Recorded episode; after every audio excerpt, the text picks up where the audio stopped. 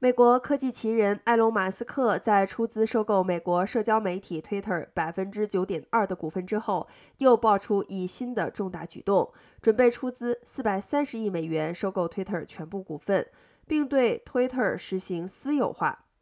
美国证交会周四公布的文件显示，马斯克周三提出以每股五十四点二美元的现金价格收购 Twitter 的所有股份，总交易额为四百三十亿美元。Twitter 公司周四回应说，公司在周三收到了马斯克收购 Twitter 全部股票的意向书。意向书提出的收购价格是每股五十四点二美元。